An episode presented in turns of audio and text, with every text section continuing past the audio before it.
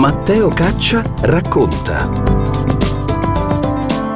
E continuiamo a raccontare la storia di Carola, che è giunta a un punto molto, molto delicato, molto importante eh, della sua esperienza di vita, perché ha assistito alla rimozione dei resti di Alessandro, eh, li ha fatti cremare e ha deciso di portare una parte delle ceneri in Svizzera per eh, farli tramutare in un diamante.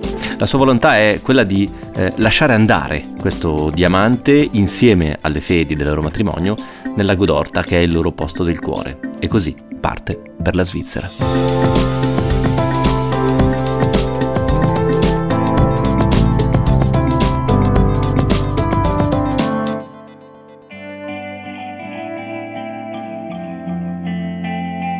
Dopo la cremazione partii subito per la Svizzera.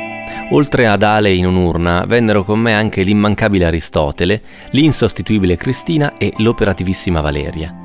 Una volta giunte a destinazione, un gentile omino, tutto vestito di bianco, ci fece varcare il cancello di questo insolito stabilimento manifatturiero vicino al lago di Costanza e ci spiegò con cura tutti i processi di lavorazione che avrebbero visto tramutare le polveri di Alessandro in uno splendente diamante grezzo.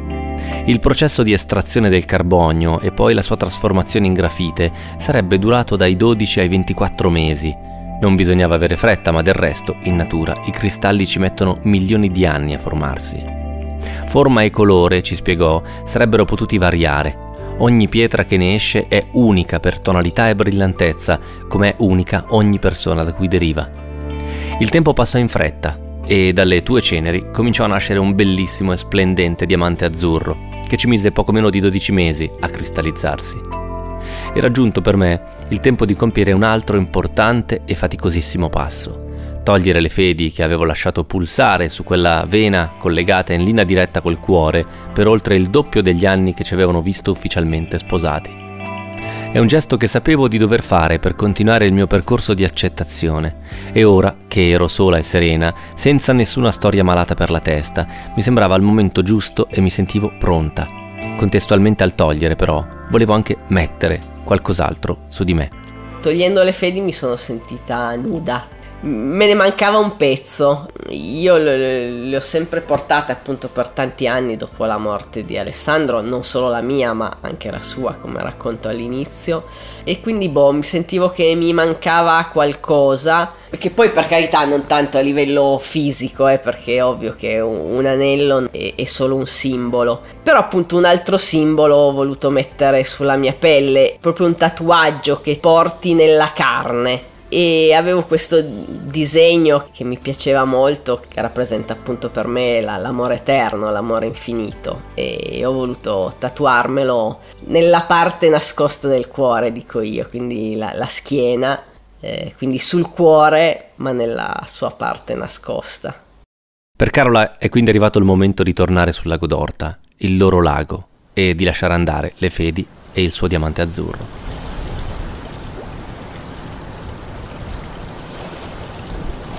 Oggi qui, sulle sponde di questo lago, è arrivato il momento di dirti grazie. Grazie Ale, va bene così. Non sei una persona che non c'è più, non sei un ricordo da chiudere in un cassetto, non sei un anello da togliere e non sei una scelta da fare. Non sei né passato né futuro. Sei parte di me, sei nella mia anima, nelle mie viscere, nel mio essere io. Sei vita, sei amore dentro e fuori di me. Io amo, con l'amore che mi hai dato tu. Io accetto, io ringrazio. E oggi, qui, nel nostro lago, ti lascio andare.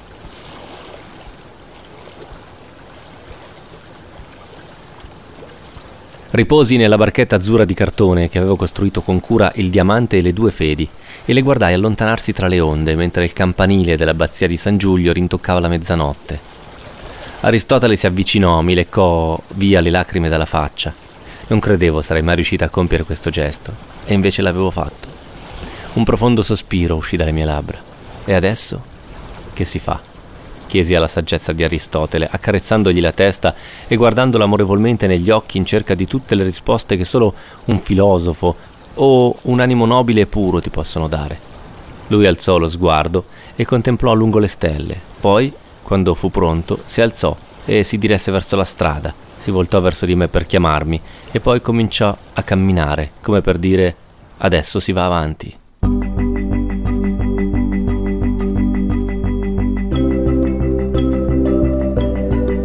Che donna, eh? Tutta d'un pezzo, concreta, risoluta, un'eroina moderna. E invece no, cari ascoltatori. Le intenzioni c'erano, ma non andò esattamente così. Quella notte non ero proprio lucidissima, per riuscire a trovare il coraggio di lasciarlo andare mi ero scolata quasi due bottiglie di porto, strafogandomi di tiramisù per cena. Barcollando per Orta lasciai trovare al fiuto di Aris la strada migliore per scendere al lago. Mi tolsi le scarpe, mi arrotolai i jeans e tremante entrai fino a metà polpaccio nell'acqua con in mano la mia barchetta di cartone dal carico inestimabile. In un mare di lacrime la appoggiai sulla superficie del lago, ma quando vidi arrivare la prima onda generata da un'imbarcazione mi sembrò minacciosa come l'iceberg per il Titanic ed ebbi un barlume di lucidità. Senza pensarci due volte, riuscii ad acchiappare il diamante al volo prima che la mia fragile imbarcazione venisse inghiottita per sempre. Fradicia fino alle punte dei capelli, riemersi dalle acque con il mio cimelio in pugno. Le fedi erano andate, ma era giusto così, qualcosa al lago dovevo lasciare. Aristotele mi guardò fisso come per dire possiamo andare adesso che hai finito di fare la cretina? E si incamminò verso la via di casa, facendo bene attenzione che io lo seguissi senza combinare altre cazzate. Mi scrollai un po' d'acqua di dosso e risi di me stessa, guardandomi in quello stato pietoso, con i vestiti appiccicati addosso, il rimmel colato, i capelli pieni di alghe. Mi voltai ancora una volta verso il lago che si era preso il mio status di moglie e le mie dita si serrarono ancora di più a protezione del tesoro che custodivo saldamente in mano. Poi alzai dignitosamente lo sguardo verso la strada che Aristotele mi stava indicando e gocciolante mi incamminai dietro di lui.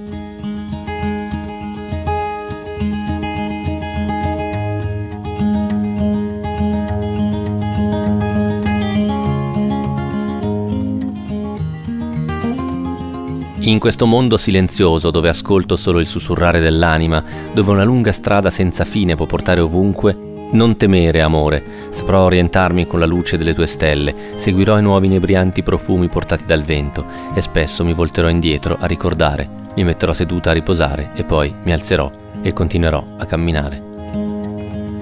In the same reckless city where great Antonio died on the island in the river with your mountain at its side. I came to scatter ashes of the bridges I had burned, and I know the name of the song that I heard. Yeah, know the name of the song I heard. Like a moonlight mathematician, I subtracted my concerns and I multiplied my options and divided my returns Sacrificed the angel who was tugging at my shirt. I was already claimed by the song that I heard. Yeah, already chained to the song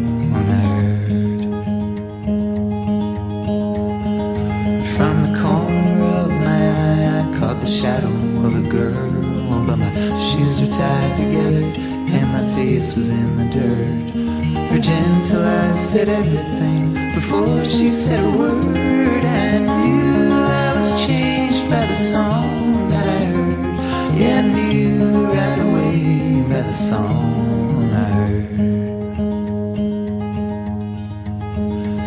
In the cult of desperation, we stay just behind the curve.